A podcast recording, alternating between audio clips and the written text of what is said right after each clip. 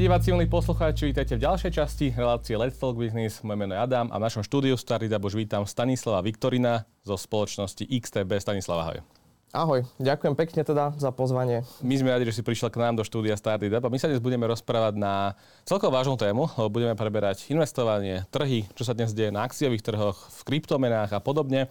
Takže máme toho, čo prebrať, lebo veci sa dejú a hlavne sa diali aj počas pandémie. Teraz tu máme vojnu na Ukrajine, energetickú krízu, vysokú infláciu. Nie dobré veci a to sa odzrkadluje určite aj na trhoch. Takže poďme sa najskôr pozrieť, teda, čo vysoká inflácia, čo kríza na Ukrajine, teda pandémia, teraz vojna na Ukrajine, čo, ako všetko tieto udalosti zamávali s trhmi a urobme si takú genézu, že od konca tej pandémie, alebo počas tej pandémie sme teda vedeli, čo sa deje, ale teraz sa už asi nebavíme o tom, že máme nejakú pandémiu, ale bavíme sa o tom, že už sme tak v tom pandemickom období a čakajú nás nové výzvy a krízy. Takže aká je situácia aktuálne na trhoch? Tak ono aj dobre si to spomenul v tej otázke, hej, že vytvorí tomu nejakú genézu, lebo uh, práve začalo to tou pandémiou a teraz, ako si spomínal napríklad aj tú infláciu, alebo teda rast tej cenovej hladiny, čo vidíme všetci viac menej aj v tých peňaženkách, ak ideme do obchodu, tak ehm, to, to je práve ten dôsledok toho, čo sa udialo. Ehm, tam by som dal možno takú, takú vsúku, že v podstate je dobré tu spomenúť aj centrálne banky. Ehm, určite viacerí teda počuli z bežných médií o, ja neviem, centrálnej banke FED, čo je teda americká centrálna banka, alebo ECB, teda pre Európsku úniu centrálna banka. A tieto banky majú také zázračné paličky, by som povedal, v podobe toho, že môžu e, manipulovať s tým, aká likvidita alebo aká peňažná zásoba na trhoch je. A zároveň, ak by som to mal zjednodušiť, aj cenu tej peňažnej zásoby, teda výškou e, úrokovej sádzby, ktoré boli nízke. E, boli sme zvyknutí, do dneska ešte možno niektorí majú zafixované hypotéky na nízke úrokové sádzby. Teraz tento trend už prestáva. Vidíme, že teda tie rozvinuté krajiny a teda na čele s Amerikou a Európskou úniou zvyšujú úrokové sádzby ich centrálne banky. Hej, takže... Dokonca Fed povedal, že, máme si už, že už si nemáme zvykať na to, čo, čo, čo bolo. Tak, tak, hej, to bolo presne, čo sme sa rozprávali ešte aj pred uh, rozhovorom, uh, že teda včera večer Fed zahlásil, že nezvykajte si na nízke úrokové sádzby a tie vyššie úrokové sádzby, ktoré aktuálne máme, tu s nami ešte budú nejakú dobu. Hej, takže tá situácia sa rapidne mení. Máme tu zrazu uh, trhov a celkovo z toho, z tej globálnej ekonomiky odliv peňazí, ktorý teda tie centrálne banky stiahujú, lebo majú takúto možnosť. A zároveň tie peniaze sú drahé. Už napríklad nemáme uh, úrokové sadzby okolo nuly, ako sme boli zvyknutí v Európskej únii, ale máme ich niekde okolo 2% a pôjdu vyššie. Hej. Takže toto, toto sú veci, ktoré, ktoré ovplyvňujú to dianie. Uh, až úplne na tej najnižšej úrovni, na tej úrovni povedzme bežného človeka, ktorý si zoberie do peňaženky 100 eur a ide si nakúpiť. A zároveň v podstate na to vplýva aj to, čo sa deje na Ukrajine. Hej, to je zase v spojitosti s cenou komodít a cena komodít zase vplýva ako vstupný faktor pri uh, bežných biznisoch. Zase si to vieme zjednodušene predstaviť tak, ak by som mal nejaký podnik, ktorý je náročný či už na spotrebu energie nejakej elektrickej, uh, spotrebu vám napríklad plyn a podobne, nejaký výrobný závod, tak toto je pre mňa obrovský problém. Uh, tiež je to vec v podstate, ktorú sme v médiách videli za poslednú dobu. Keď si spomenul tie centrálne banky, tak akú rolu práve tieto centrálne bank, banky v tom hrajú? Že robia že dobré kroky podľa teba, zlé kroky, ako oni ovplyvňujú a menia ten trh?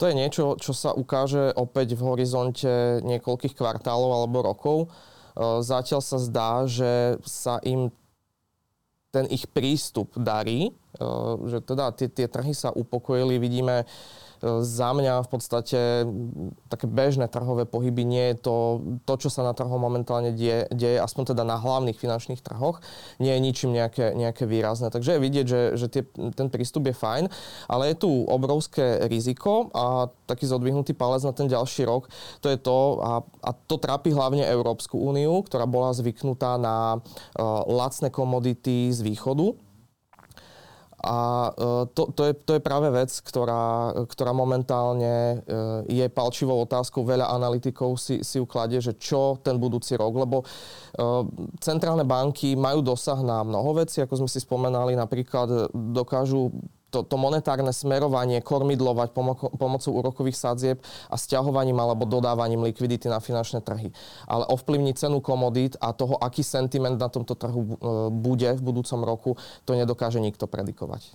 Takže to je, to je obrovské riziko za mňa. Áno, bo bajme sa asi o krajinách ako je Čína, India a podobne, ktoré dovážali veľmi veľa do Európy a teraz aj, po, aj máme tu, boli tu snahy clá sa vytvárali a podobne, takže uvidíme, ako to bude budúci rok.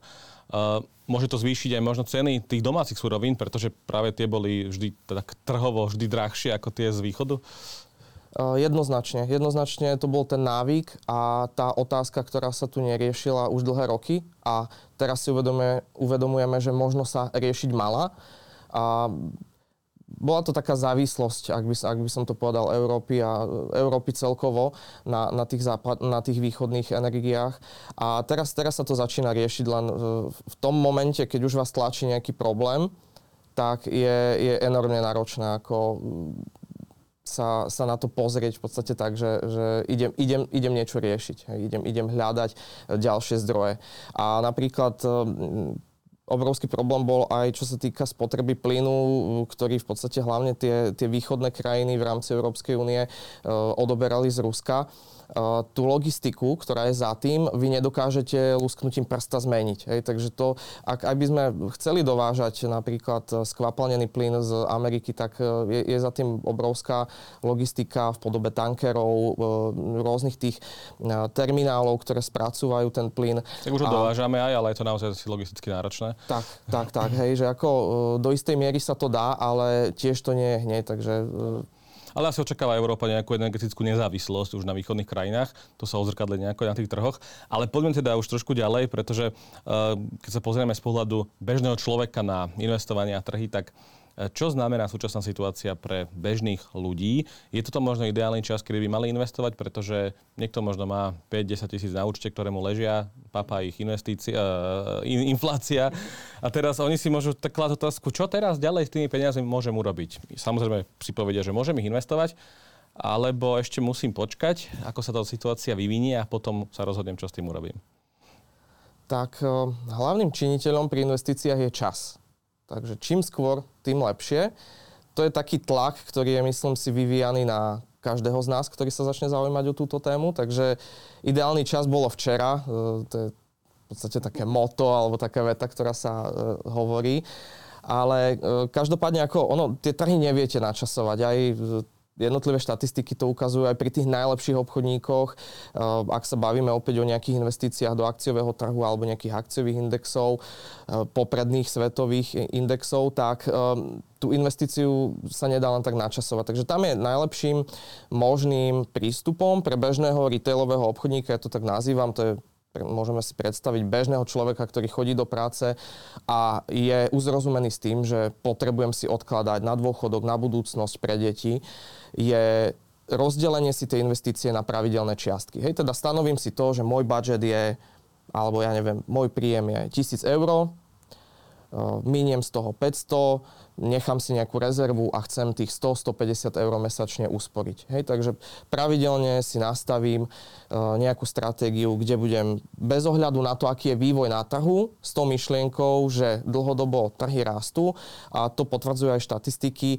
Uh, v podstate, ak by sme sa pozreli na investície za posledných 70 rokov, tak v horizonte 5 rokov by bolo zo 100 prípadov, iba v 15 prípadoch by došlo k stráte v 5-ročnom nejakom horizonte. Ak by sme sa pozreli už na 10-ročný horizont, tak e, v 100 prípadoch, len v 5 prípadoch by som bol stratový. Hej, takže e, ak sa bavíme o horizonte 20 e, a viac rokov, tam to bol len jeden prípad zo 100, hej, kedy by sme došli k strate. Takže fakt tie štatistiky naznačujú to, že, že to, to, to, tá globálna pohnutka, že chceme rásť, chceme napredovať, tlačí aj tieto, tieto trhy dopredu. Takže fakt stanoviť si nejakú pravidelnú výšku investície a dodržiavať pravidelný horizont bez ohľadu na to, či ten trh bude o 5% dole alebo o 5% vyššie. Jednoducho nebudem sa tu stavať do roli špekulanta, ale jednoducho stavím na tú dlhodobosť. Mm, keď, si, keď si povedal, že, že priemerne, keď človek zarobí že 1000 eur na Slovensku, tak e, tých 150 eur, keď si že mesačne chce odložiť, spomenul si nejakú stratégiu, spomenul si dlhodobé investovanie, nastaviť si to, ale ľudia možno, ktorí absolútne nevedia teda, že ako, akú stratégiu, ako si to nastaviť, že čo by, aké sú také praktické rady, čo by mali urobiť, aby teda, že chcem si, áno, už si teraz sadnem a poviem si tých 150 eur mesačne, niekde chcem dať, nechcem, aby mi leželi na účte. A, ako vôbec začať s tým? Ako pristupovať k tomu? No, to je dosť ťažká otázka. Každopádne v dnešnej dobe už je množstvo tých mechanizmov zjednodušených. Opäť, ak si vezmeme bežného človeka alebo mňa, keď som, keď som finančnými trhmi začínal, tak e, najlepšia možnosť je zvoliť si nejaký ETF fond. Ak sa ideme rozprávať teraz o dlhodobej nejakej investícii, za ktorou nechcem sedieť, e, nechcem byť nejaký ten vlk z Wall Street, ktorý je stále na mobile a sleduje to a tá platforma ho vťaháva, aby proste sledoval ten cenový vývoj je nastaviť si teda to, že pravidelne, pokojne aj ktorý deň v mesiaci. Hej, ja neviem, napríklad si nastavím, že vždy 5. v tom danom mesiaci zainvestujem tú svoju čiastku, ktorú mám na to stanovenú. No a najlepšou formou e, sa ukazujú za to posledné obdobie ETF fondy, ktoré za mňa zároveň vyriešia otázku, do čoho mám investovať, ktorá firma je najlepšia. To bola moja ďalšia otázka, že do čoho investovať. Tak. A to som si vešteckú guľu dnes ale, nezobral. Ale. Takže uh, to, to, to, to je podľa mňa vec, ktorá dokáže usporiť uh, veľa energie investorovi a nakoniec aj veľa peniaz, peňazí. Uh, teda to, že tie peniaze dám do ETF fondu, ktorý za mňa môže investovať do rôznych firiem, môže to byť 40 firiem, 50 firiem, môže to byť rozdelené sektorovo alebo nejak geograficky. Takže tých ETF fondov je veľa. Samozrejme, drvivá väčšina tých investícií prúdi do Ameriky, keďže tam je teda väčšina tých hlavných e, fondov kotovaných. Takže najlepšou, najlepšou stratégiou je vybrať si nejaký ETF fond, ktorý je známy. E, aj my napríklad v rámci XTB robíme pre klientov také zjednodušené reporty, prehľady, ktoré ich do tohto majú uviesť. Hej, že teda čo je to ten ETF fond, na čo si mám dávať pozor, aké parametre mám sledovať, predsa aby som mal tú možnosť voľby, lebo tých ETF fondov len u nás je asi vyše 300 aktuálne. Aký, akože, aký ETF by som si teda mal vybrať, keď sa rozhodnem teda, že OK, dlhodobé investovanie ETF fond, fajn, a teraz, že mám ich tu, že niekoľko desiatok až stoviek, tak teraz do ktorého fondu, vy ste na to odborníci, tak čo tým klientom odporúčate, do ktorých fondov, respektíve asi vy už potom spravujete tie ich peniaze, že vy, vy si to investujete, ale teda, že čo sú tie najideálnejšie scenáre? Tak ono, ja by som to upravil na pravú mieru, ako my úplne nemáme e, dosah na e, klientské investície. U nás je to o tom, že teda ponúkame platformu, kde klient si založí účet a môže si on sám spravovať tie financie. Hej. Takže to je, by som povedal, v dnešnej dobe tá sloboda, ktorú možno bežne pri nejakom pravidelnom investovaní v banke alebo cez nejaké podielové fondy človek nemá. A, takže to je tá hlavná výhoda. No a vrátim sa k tej otázke, že aký ten ETF fond, ako som spomínal e, v predošlej otázke, tak uh, tie hlavné investície prúdia do Ameriky, Takže ja osobne by som začal niekde v amerických uh, tých indexoch. Uh, taký známejší je S&P 500 index, ktorý teda meria 500 valuačne alebo teda hodnotovo najvýznamnejších firiem a nazýva sa taký index, ktorý naznačuje nejaký vývoj americkej ekonomiky. Takže tých ETF fondov je tiež XY alebo poskytovateľov firiem, ktoré vydávajú tie ETF fondy, takže je ich viac. Je to taký slušný začiatok, keď si vezmem, že jedným nákupom viem v podstate vždy nejakou tou drobnou čiastkou investovať až do 500 firiem. Hej. Takže asi, asi to bol začiatok. Samozrejme, potom človek vie to portfólio rozšíriť o nejaké ETF fondy z Európskej únie e, alebo nejaké rozvíjajúce sa trhy, ale to je si myslím už skôr doplnok. Uh-huh. Takže si vlastne môžem vybrať, do ktorých chcem investovať. Jednoznačne, jednoznačne. Existuje nejaká že ideálna čiastka, koľko investovať? Lebo keď, alebo teda percentuálne z toho príjmu, alebo z toho, čo si chcem odložiť, že tak toto je nejaká čiastka, ktorú budem pravidelne investovať, lebo možno si niekto povie, že 20 eur je pre neho, že 20 eur, čo to je, že každý mesiac, však, však si nikdy nič, nič nenašetrím. Tak aký, ako môžem k tomu pristúpať? Čo je tá ideálna čiastka z toho príjmu, ktorý mám, od, odkladať alebo teda investovať? Ja si myslím, že neexistuje jednoznačná odpoveď. Každý máme tie pomery iné. Pre niekoho je aj tých 20 eur veľa, lebo má inú životnú situáciu ako niekto, kto si povie, že tak aspoň tisícku mesačne. Hej, takže je to, je to ťažké. Výhoda tých ETF fondov je v tom, že ja si viem nastaviť alebo celkovo pri tom investovaní na to svoje vlastné meno, na tom svojom vlastnom účte, ja si viem nastaviť, kedy a koľko mi to vyhovuje. Taktiež je výhoda tá, že aj v priebehu času tá situácia sa môže meniť. Ja môžem dostať nejaké navýšenie platu, môžem zmeniť prácu, zrazu sa tie moje podmienky zlepšia a už pre mňa aj tých 20 eur bude málo. Poviem si, že veď mne ostáva na účte fakt, že 100 eur, ktoré som ochotný investovať a môžem si to dovoliť a viem si to zmeniť. Hej. A to isté naopak. Hej. Zhorší sa mi životná situácia, viem si tú investíciu znížiť. Takže samozrejme, zase také všeobecné pravidlo je, mal by som si investovať e, najviac, koľko môžem. Hej, ako fakt utiahnuť ten, ten budget, ten svoj rozpočet tak, aby som si odkladal čo možno najväčšiu čiastku, e, pretože ako všetci vieme, na dôchodku to asi nebude prechádzka rúžovou záhradou, aspoň keď sa pozrieme teda na štát. Takže musíme sa postarať sami o seba. Hej, to, to je minimálne jeden, jeden z dôvodov, na čo. Na čo Keď sa pozrieme na tie výnosy v, v kontexte ETF fondov, tak tam sú aké? Z dlhodobých štatistík, zase ak sa pozrieme dekády spätne, tak sa pohybujeme veľmi v hrubom, e, niekde okolo 8 až 11 ročne. Hej. Samozrejme môžu byť lepšie a horšie roky, preto ja vravím, že tento rok bol veľmi dobrým štartom pre obchodníkov, ktorí ešte nemali investície a chceli by s tým začať, pretože množstvo e, či už tých indexov alebo jednotlivých firiem, ktoré ostal, tá hodnota ostala, ona sa nikde ne, nevytratila, e, tak sa obchodujú za pomerne dobré ceny, respektíve s väčšou zľavou, než tomu bolo roky, roky predtým, hej, ktoré sme videli napríklad taký rok 2021 po pandémii. V kontexte dlhodobého investovania si spomenul tie dôchodky. Zaznamenali ste, že už aj že Slováci už viac teda sa spoliehajú práve na trhy, ako na to, že štát e, sa postará o našich dôchodcov. Teda už tá generácia, ktorá vyrastá, už sa viac začína zaoberať od, nad to, alebo začína si klásť otázku, že čo teraz uh, môžem urobiť, aby som v tom dôchodku nemal len ten štátny dôchodok a že vnímame to už, že ten štát asi sa o nás nepostará, keď to tak môžeme povedať? Uh, určite. Ak sa pozriem do klientského portfólia a na dátum narodenia alebo rok narodenia, tak je to vidieť. Je to, je, to, je to vidieť, že táto téma sa dostáva k mladým a nie len, že dostáva k mladým, ale sú ochotní ju riešiť. Takže určite, určite áno. Myslím si, že stále máme čo doháňať voči západným krajinám, ale na druhú stranu musím povedať, že je to lepšie než 3, 4, 5 rokov spätne o, o mnoho lepšie. Takže e, nielen, nielen možno tie investície na dôchodok, ale opäť všeobecne to, že e, je tu potreba, aby som ja sám na seba myslel v dôchodku alebo v, na svoje deti napríklad, hej, že už, už teraz sa začnem nad tým zamýšľať, že proste bude, bude mať nejaké deti, alebo budem chcieť uh, mať nejakú ďalšiu rentu eh, popri, eh, popri zamestnaní, ak budem už starší, ja neviem, 45, 50, 55 rokov, ak budem mať, takže je to, je to vidieť. Takže keď sa na to pozriem z toho pohľadu, že keď si začnem dnes odkladať, poviem príklad, že 50 eur mesačne a dávať ho do tohto ETF fondu, tak že je to, že málo alebo veľa, že ako by si, keď ja teraz prídem za tebou, že čau, počúvaj, chcem teraz dávať 50 eur do ETF fondu a šetriť si na dôchodok a ty mi povieš čo, že je to, že dobré 50 eur v horizonte týchto x rokov, že to je fajn, alebo že mal by som zvýšiť, alebo že znížiť, že ako by som si to vedel predstaviť?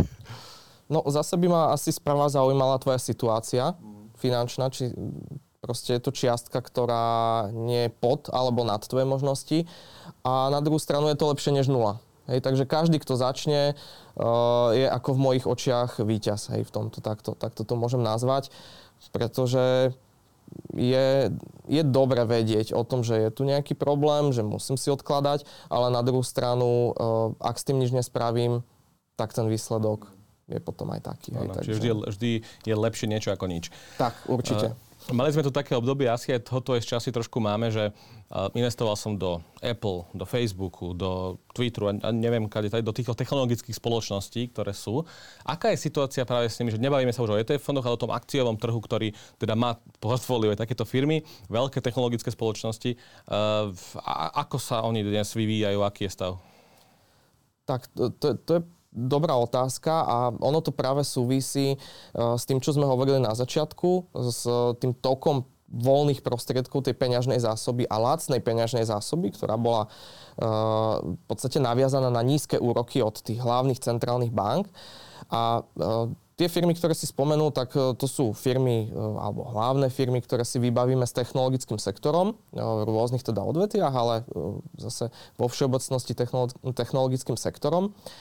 A tieto práve firmy boli v úvodzovkách závislé na tom množstve toho kapitálu a tým, že ten kapitál bol lacný.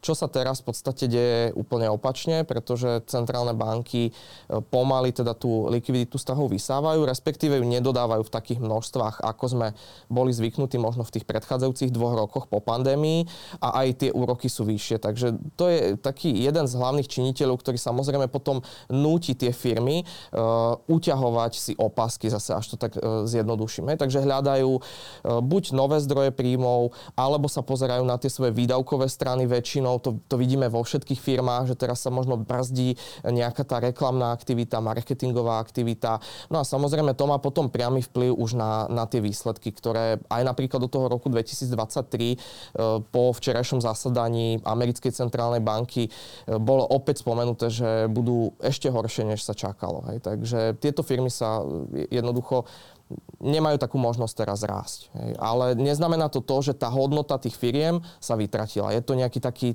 celkový sentiment, ktorý na tom trhu teraz je, taká nálada obchodníkov. Keď sa pozrieme na to z pohľadu, že, že do čoho by si že vôbec nenadil investovať, sú to teda práve tieto technologické firmy? Ako v rozumnej miere si myslím, že je vhodné umiestniť kapitál aj do takýchto firiem. Ako som vravel, e, za mňa je tam množstvo zaujímavých titulov, ktoré majú hodnotu. Do budúcna si myslím, že môžu priniesť zaujímavé inovácie a opäť nejaký osoch spoločnosti a tým teda aj svoj rast. E, samozrejme, nemala by to byť asi taká stavka na neistotu, že stavím na jednu kartu, ale malo by to byť e, nejaké to rozumné rozloženie, či už napríklad cez ETF fond, alebo kto sa chce fakt tej otázke zapodievať, tak si rozložiť to sektorovo, hej, že v podstate ten, ten svoj kapitál sa snažiť rozdeliť medzi technologické firmy, uh, niečo do firiem napríklad bežnej spotreby, ktoré budú stále predávať. Hej, či tu je kríza alebo nie je kríza, jednoducho potraviny a bežný spotrebný tovar sa bude premieľať.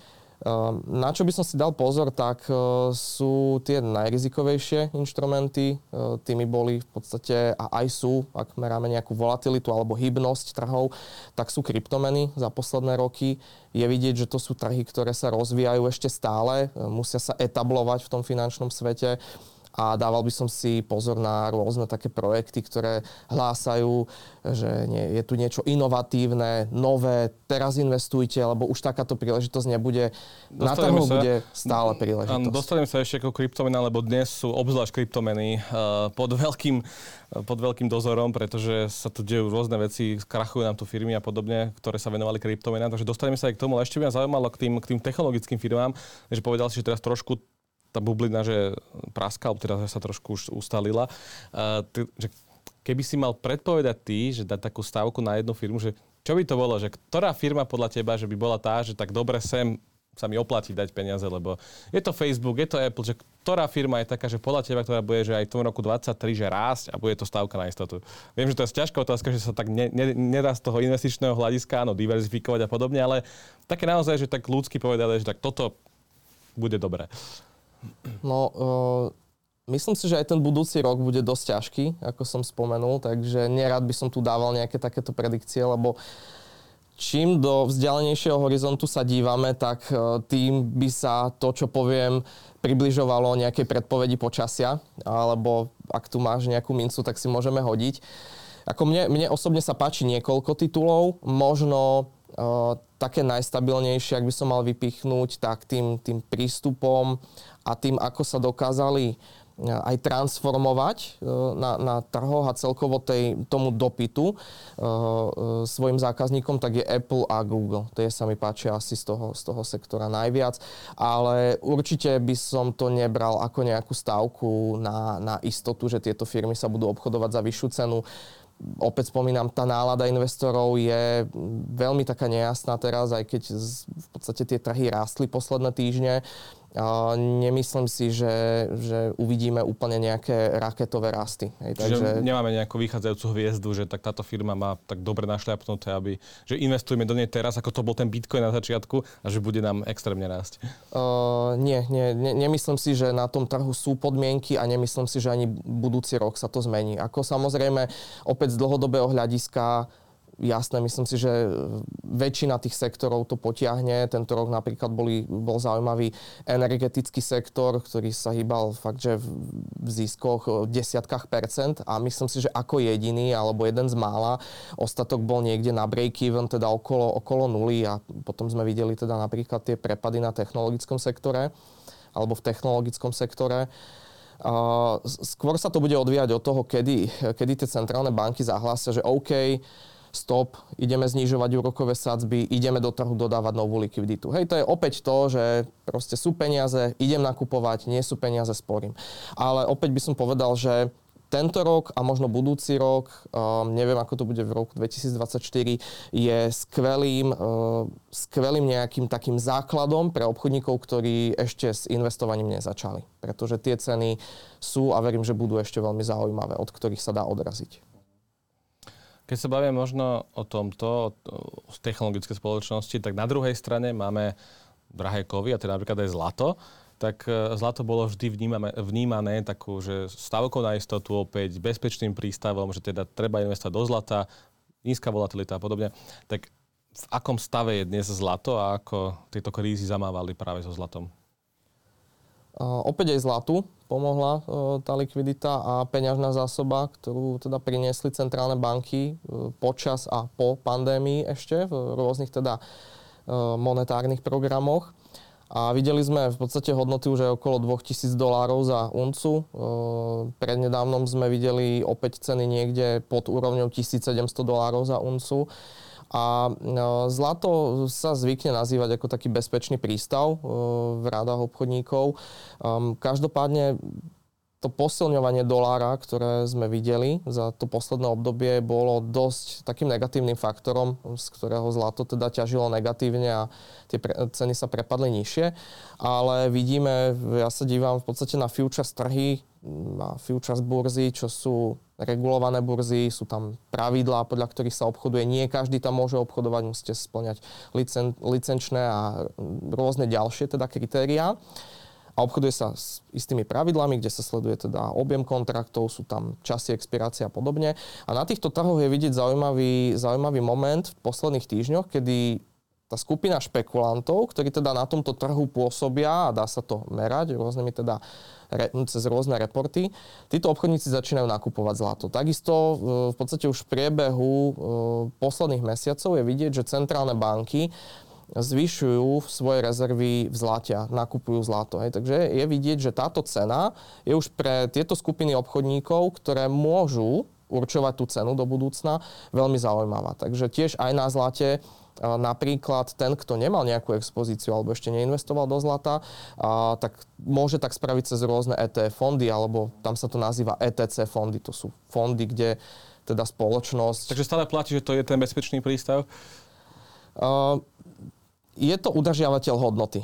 Takto. Akože na zlate, ak by som investoval 100% svojho nejakého kapitálu, vyslovene do zlata, tak asi nemôžem čakať nejaké raketové zisky alebo nejaké zhodnotenie kapitálu. Skôr by som si udržal tú hodnotu. Tak to by som to zhrnul. Čiže možno, že v čase krízy to dôležité, že to, čo mám, tak chcem si udržať a uvidíme, čo sa stane a potom vlastne môžeme využiť alebo špekulatívne rozmýšľať nad tým, čo s tými peniazmi urobiť.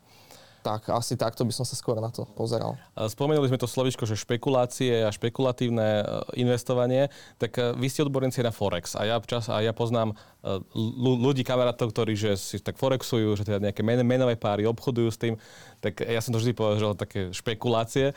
Tak o čom je to Forexové investovanie? Ako sa to dá robiť, aby som vedel zarobiť? Lebo naozaj, že musím čakať na ten vhodný moment, tam je naozaj, že 0,000 niečo a vtedy to môžem predať, kúpiť, že ako toto presne funguje, aby som s tým vôbec, že sa začnem s tým, že dáva to nejaký zmysel aj z toho dlhodobého investovania. Je to, je to vhodné a ziskové možno? Uh, ja by som začal od toho forič, uh, slovička Forex, čo to vôbec znamená, takže aby sme si to vedeli nejak predstaviť, tak uh, je to v podstate obchodník alebo človek má možnosť špekulovať alebo obchodovať s tzv. menovými pármi, teda máte napríklad pár euro-dolár a ja môžem špekulovať na pohyb toho kurzu a zarábať e, ako na raste, tak aj na poklese. Hej. Teda môžem ten, ten pár nakupovať alebo predávať. Hej. Takže od toho sú odvodené už rôzne ďalšie deriváty a je možné to obchodovať rôznymi stratégiami.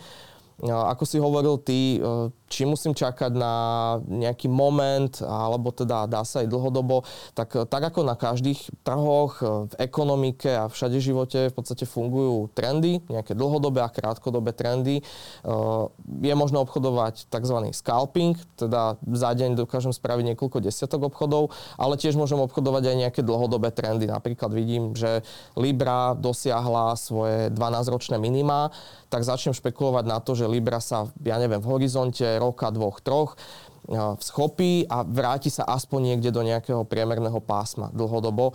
Samozrejme opäť, ak s takýmito trhmi chcem začínať a musím upozorniť, že toto je úplne to, to, to, tá najhlbšia špekulácia, myslím si, že ku ktorej sa môže človek dostať.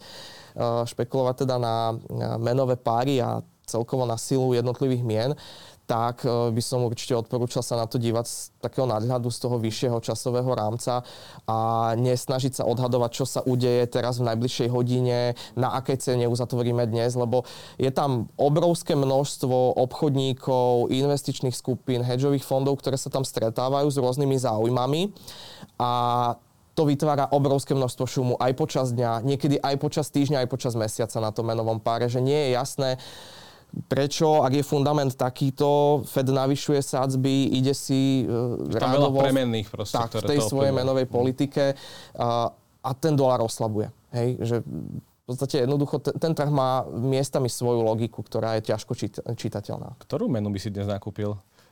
Možno ruský rubel? Či to uh? No, záľudná otázka. S tým rublom to asi, asi nie.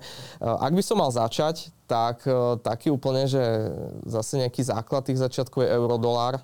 Je to v podstate prebieha tam najviac zmien v rámci, v rámci takého nejakého globálneho a ekonomického sveta, takže tam, tam sú tie pohyby také najči, najčiteľnejšie, ten trh má najlepšiu likviditu, to znamená, že teda obchoduje sa tam najviac, takže aj tie transakčné náklady pre mňa ako obchodníka sú najnižšie. Hej, nedívam sa len na to, že, že ako je ten trh atraktívny, ale koľko ja musím platiť za to, aby som ten trh mohol zobchodovať, hej, teda nejaké tie transakčné náklady. A pri tých hlavných menách je to viac menej jedno, ale obľúbené sú eurodolár, eh, libra voči doláru, alebo napríklad teraz v poslednej dobe, posledný rok je veľmi zaujímavý dolár s japonským jenom tiež, takže Japonský niečo, jenom. niečo mm. z mhm. tohto možno. A, veľká špekulácia bola samozrejme aj krypto, ak to tak môžem nazvať, že špekulácia, ale teraz vidíme naozaj veľký prepad kryptomien.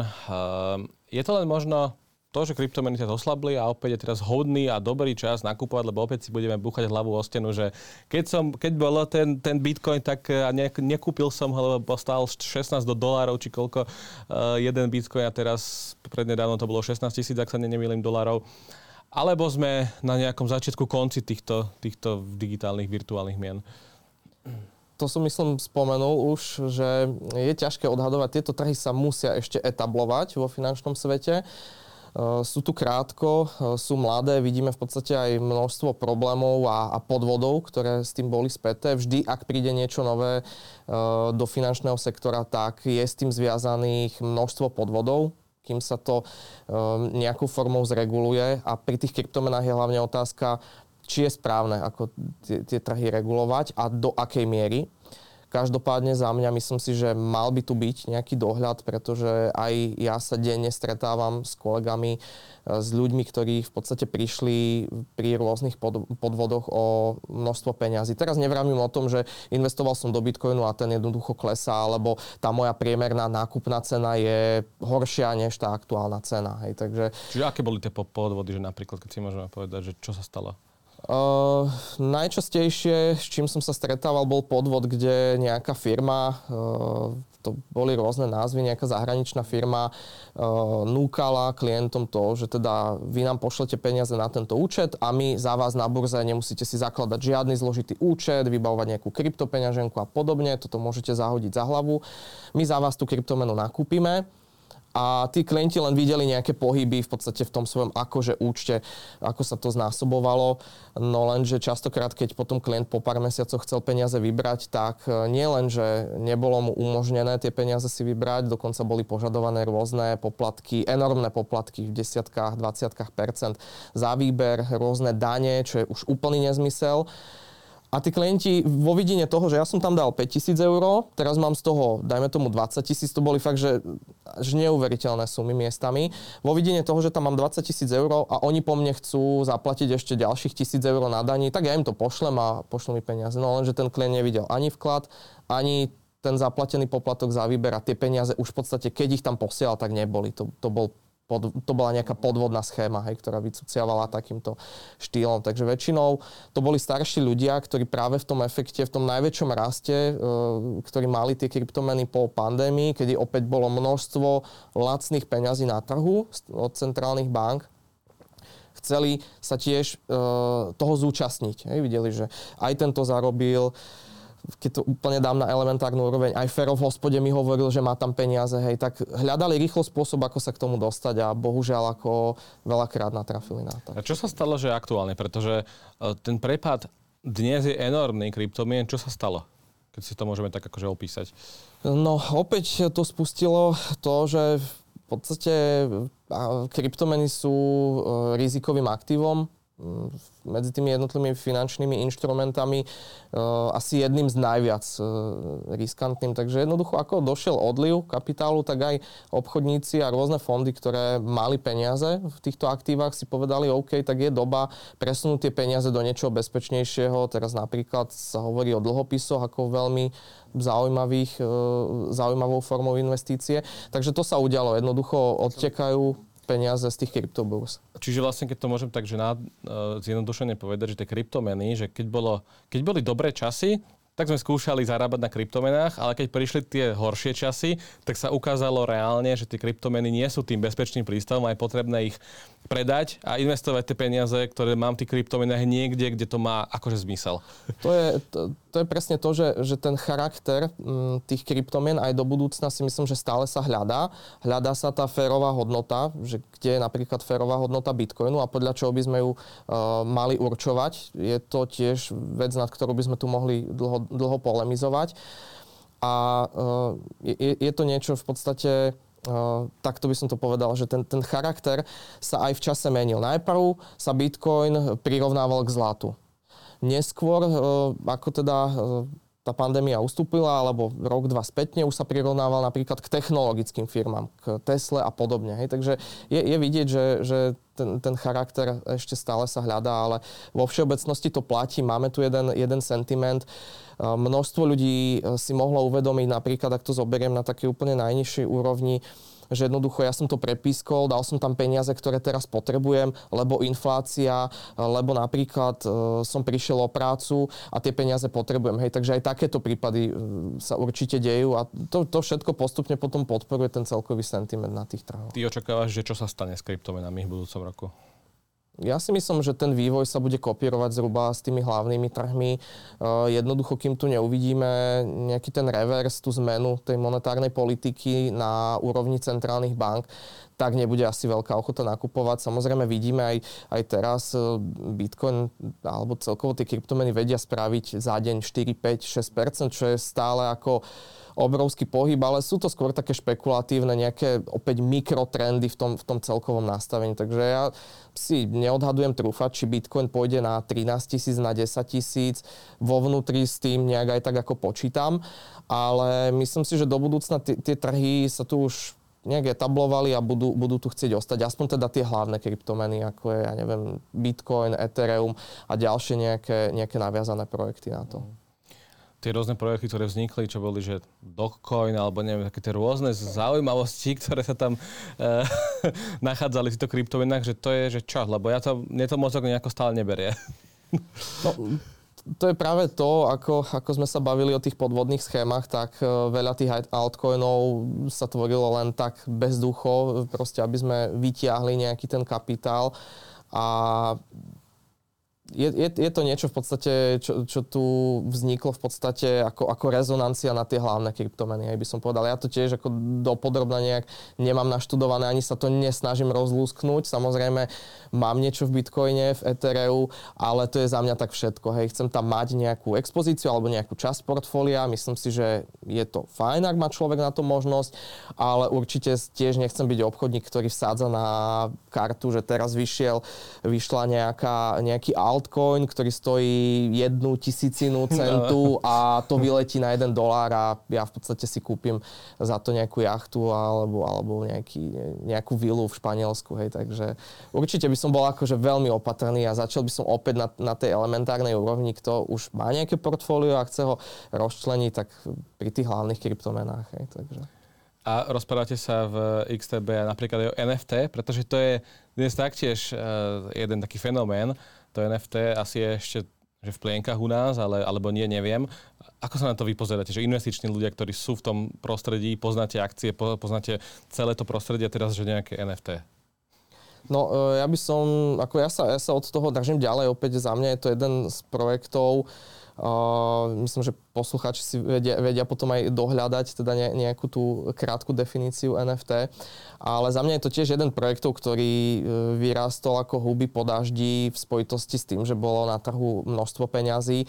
A ak by sme si aj pozreli krivku vyhľadávania, čo to je NFT, NFT a Google má teda takúto možnosť, tak vidíme, že v podstate po tej pandémii obrovský tam bol hype, nejaké také, také, také FOMO, kde v podstate to, to rástlo, tá krivka vyhľadávania a teraz to spadlo niekde, niekde k nula. Takže opäť ten záujem s tými voľnými prostriedkami, ktoré z toho trhu vymizli, tak vymizol, vymizol aj z tohto. Nevravím, že tie projekty nemusia byť úspešné, alebo nie je rozumné uložiť do toho istý kapitál, ale ja na toto osobne nie som nejaký špecialista, snažím sa držať ďalej. Takže keď to zjednodušíme, že ukazujú nám krízy, ktoré dnes máme, tú realitu e, tých trhov a práve to, že to, čo dnes je tým bezpečným prístavom a to, čo nie je, a to sú práve tieto rôzne špekulácie a že celý ten kapitál, ktorý ľudia mali, tak často teraz vy, vyberajú si tých špekulatívnych uh, akcií a teda rôznych iných uh, kryptomeny a podobne a dávajú ich do tých uh, klasických, že tradičných, konzervatívnych fondov. To ne, nemusí byť až tak úplne pravda, lebo opäť ja si myslím, že aj tie ceny na tom kryptomenovom trhu sú teraz zaujímavé a vždy je rozumné použiť aj taký ten sedliacký rozum. Ono niekedy sa vraví, že teda eh, je potrebné sa pozrieť na tých bežných ľudí, na, na, na tých maloobchodníkov alebo bežných ľudí, ktorí chcú jednoducho investovať a zamyslieť sa nad tým opačne. Hej. Teda vidieť tam, neviem, myslím, že to, že to povedal Warren Buffett, jeden z najväčších investorov USA, e, že v podstate snažiť sa vždy na to pozerať inak ako DAO. Hej, a keď je DAO teraz v depresii, a ľudia, a to počúvam stále viac a viac tie posledné týždne, ešte do, do, ja neviem, do leta alebo september, október bola veľká ochota, jasné, že ja to nakúpim, teraz je to na zaujímavých cenách, tak teraz počúvam skôr, ešte počkám, to ešte pôjde nižšie, e, že to bola len taká korekcia, čo nemusí vôbec prísť, hej, lebo ako sme sa ho rozprávali na začiatku, to časovanie trhu je obrovsky náročné a tá, tá pravdepodobnosť, že sa trafím, nemusí byť až e, úplne na nejakých takých zaujímavých úrovniach. Takže aj tie kryptomeny, ak by som sa k tomu vrátil, môžu byť zaujímavé za, za tých aktuálnych podmienok, za tých aktuálnych cien, ktoré tam sú. A ja preferujem nejakú tú diverzifikáciu portfólia, nesnažím sa na tým nejak, nejak hrubo špekulovať, ale vo všeobecnosti platí, že uh, drvivá väčšina ľudí, celkovo ten, ten DAO v tom finančnom svete uh, sa zvykne riadiť aj nejakou takouto masážou, že bude horšie. To, to vidím aj doma, keď sa bavím s rodičmi, hej, že pred dvoma rokmi si, uh, ja neviem, ak to preženiem, otec išiel kupovať Mercedes, lebo boli peniaze všetko všetko bude dobré. A teraz je aj z tých médií v podstate tlačený do ľudí, myslím si, že úplne zbytočne taká, taká mediálna masa, že, že bude horšie, vyššia inflácia a chlieb bude stať 20 eur a neviem čo všetko. Hej, zase ako preháňam, ale e, v úvodzovkách, aby sme si to vedeli predstaviť. Takže nenechať sa vtiahnuť tou náladou na trhu a mať na tie trhy svoj vlastný názor, povedať si, ak chcem na niečo špekulovať, aká je to cena, či som ochotný uh, za to aktívum toľko zaplatiť zaplatiť, e, koľko to aktívum stálo možno v predchádzajúcich rokoch, aká bola situácia v predchádzajúcich rokoch. Úplne na, na tej elementárnej úrovni nemusím byť jadrový fyzik alebo ekonóm s nejakým doktoránskym titulom. Hej, takže to nie. Tie krízy tu však stále máme, tu tá inflácia tu je, tá energetická kríza nám tu hrozí. Uh, a už aj z časti tiež je. Tak ako bude vyzerať rok 2023? Lebo ako si povedal, že aj správne, sú tu veľké, je tu veľký strach, že čo sa stane uh, po tomto roku a po zime. Mm, tak ako ty vidíš rok 2023 z pohľadu, že investovanie akcií a tak ďalej? No, myslím si, že sme to už e, párkrát načali e, v pár otázkach a bude to určite otázka inflácie, čo s ňou, lebo do istej miery majú na ňu vplyv centrálne banky, ale ako sme načrtli, ceny komodít sa odvíjajú od iných faktorov. A tie ceny komodít sa premietajú potom či už do výrobného sektoru, ten výrobný sektor sa premieta do služieb a to všetko v podstate vplýva na pracovný sektor alebo na trh práce, kde sa musíme všetci uplatňovať, hej, lebo takto je svet nastavený. Takže určite to bude e, to, čo bude s infláciou, komodity a ich ceny, ich vývoj. Vidíme aj teraz teda v poslednej dobe napríklad začínajú rásť e, ceny elektriny, Uvidíme, ako to bude v podstate e, začiatkom budúceho roka, kedy štáty budú musieť opäť naplňať svoje zásobníky a taktiež postoj centrálnych bank. Že ak nastane ten zlom, a to je pre mňa taká zaujímavá otázka, taká špekulácia, ktorú si kladiem, že, že čo ak e, v podstate tie komodity e, prudko vzrastú, alebo ten sentiment bude taký, že teda tie ceny komodít budú rásť, že ako zareagujú centrálne banky. Teraz sú v nejakom nastavení, ale opäť tu bude nová situácia, na ktorú oni budú musieť reagovať. Budú sprísňovať politiku, čo pošle trhy nadol? Alebo uh, budú musieť ostať už len na tej úrovni, aby tie trhy nevystrašili, aby, aby sme sa nedočkali, ja neviem, pohybu o 20-30% nižšie. Takže, uh, takže to, sú, to sú také hlavné témy, ktoré budú rezonovať určite na kryptomenovom trhu, na hlavnom akciovom trhu a celkovo v tom finančnom sektore až úplne do tých nejakých posledných vecí, ako je vývoj menových párov napríklad. Takže všetko majú v rukách vlastne aj tie centrálne banky. Určite je to množstvo a cena kapitálu, ktorý je na trhoch, ktorá teraz teda množstvo kapitálu klesalo a aj to množstvo, ktoré sa k nám dostalo, k tým firmám, k tým bežným opäť uh, retailovým, tunajším regionálnym bankám sa dostane, ktoré to požičajú zase bežným ľuďom, zdražuje a jeho menej. Hej, takže to je celkovo, to, to má vplyv na to spomaľovanie, na to, že už aj ja si napríklad poviem, pôjdem tam autom, keď napríklad zaplatím za naftu o, ja neviem, 70% viac ako rok, dva spätne. Hej, takže... No, s tým súvisia aj tie úrokové sázby, ktoré tiež nám centrálne banky hovorili, že už sú uh, veľmi nízke a teraz, že tiež nezvykajme si na tie uh, úrokové sázby, ktoré boli, že je už aj pod percenta. Tak, tak. Hej. To bol, myslím si, že obrovský luxus. Uh, obrovský luxus. Tí, ktorí majú zafixovanú hypotéku pod 1%, tak tým, tým gratulujem. Hej. Takže e, teraz si myslím, že, že dlhšiu dobu neuvidíme takéto niečo. Neznamená to zase úplne nejaký, nejakú apokalypsu vo finančnom svete, ale jednoducho sú tu iné podmienky, na ktoré sa musíme ako pripraviť a, a stotožniť sa s tým, že jednoducho takto to bude. Takže ja si, ja si myslím, že ak by som si mal vybrať scenár, tak asi nič zásadné sa ak by sme išli v tomto nastavení a z tých faktorov, ktoré sme tu spomínali, žiaden nevystrelí do nejakého do nejakej štandardnej odchýlky úplne, že nadpriemer alebo podpriemer, tak si myslím, že aj tie finančné trhy sa budú pohybovať niekde okolo uh, tej stredovej úrovne. Skôr budú chcieť tak znúdiť tých investorov, že tí obchodníci si povedia, ktorí nakupovali tento rok, veď mám tam už rok peniaze a nič zaujímavé sa ne, ne, neodohralo, tak ja to odpredám a niečo si za to kúpim. A to je práve moment, kedy rôzni špekulanti, rôzne hedžové fondy ten kapitál začnú skupovať od tých menších investorov a začne to katalizovať ten väčší pohyb. Hej, také, také zase v úvodzovkách to, to vyčerpanie toho bežného obchodníka. Keď sa pozrieme na slovenského investora, tak do čoho Slováci majú takú najväčšiu nádej, do čoho najviac investujú? Asi tie hlavné, hlavné trhy akciové. Stále je to e, tým, že možno tá finančná gramotnosť tu nebola až tak rozvinutá, tak aj to investovanie sa tomu prispôsobuje a začíname fakt v tých takých kon- konzervatívnejších investíciách. Samozrejme potom postupom času, ako človek získava tú dôveru v seba, tak postupom času potom skúšať ďalšie aktíva. Myslím si, že by to pardon, mala byť téma, ktorá je otvorená. Určite by to v nejakej rozumnej miere investori mali skúšať, ale zase by som sa na to pozrel spätne a začal od nejakých tých základov. Takže Čiže keby myslím... to mali tak zhrnúť, tak Slováci sú že akí investori? Že tí konzervatívni, ktorí dlhodobo investujú, alebo už začínajú aj špekulovať? Uh, určite vo všeobecnosti konzervatívny, čo je možno aj správne vzhľadom na, na pomery, aké tu máme ale čoraz viac sa, sa dostávajú už aj k tým špekuláciám. Hej. Takže je to fajn v nejakej rozumnej miere zase, ak si to ja u seba dokážem nastaviť, že toto je priateľná čiastka na investovanie a ja neviem, istú časť, 10% si vyhradím na špekulácie, kde, kde v podstate už musí mať trošičku hlbší prehľad nad vecami.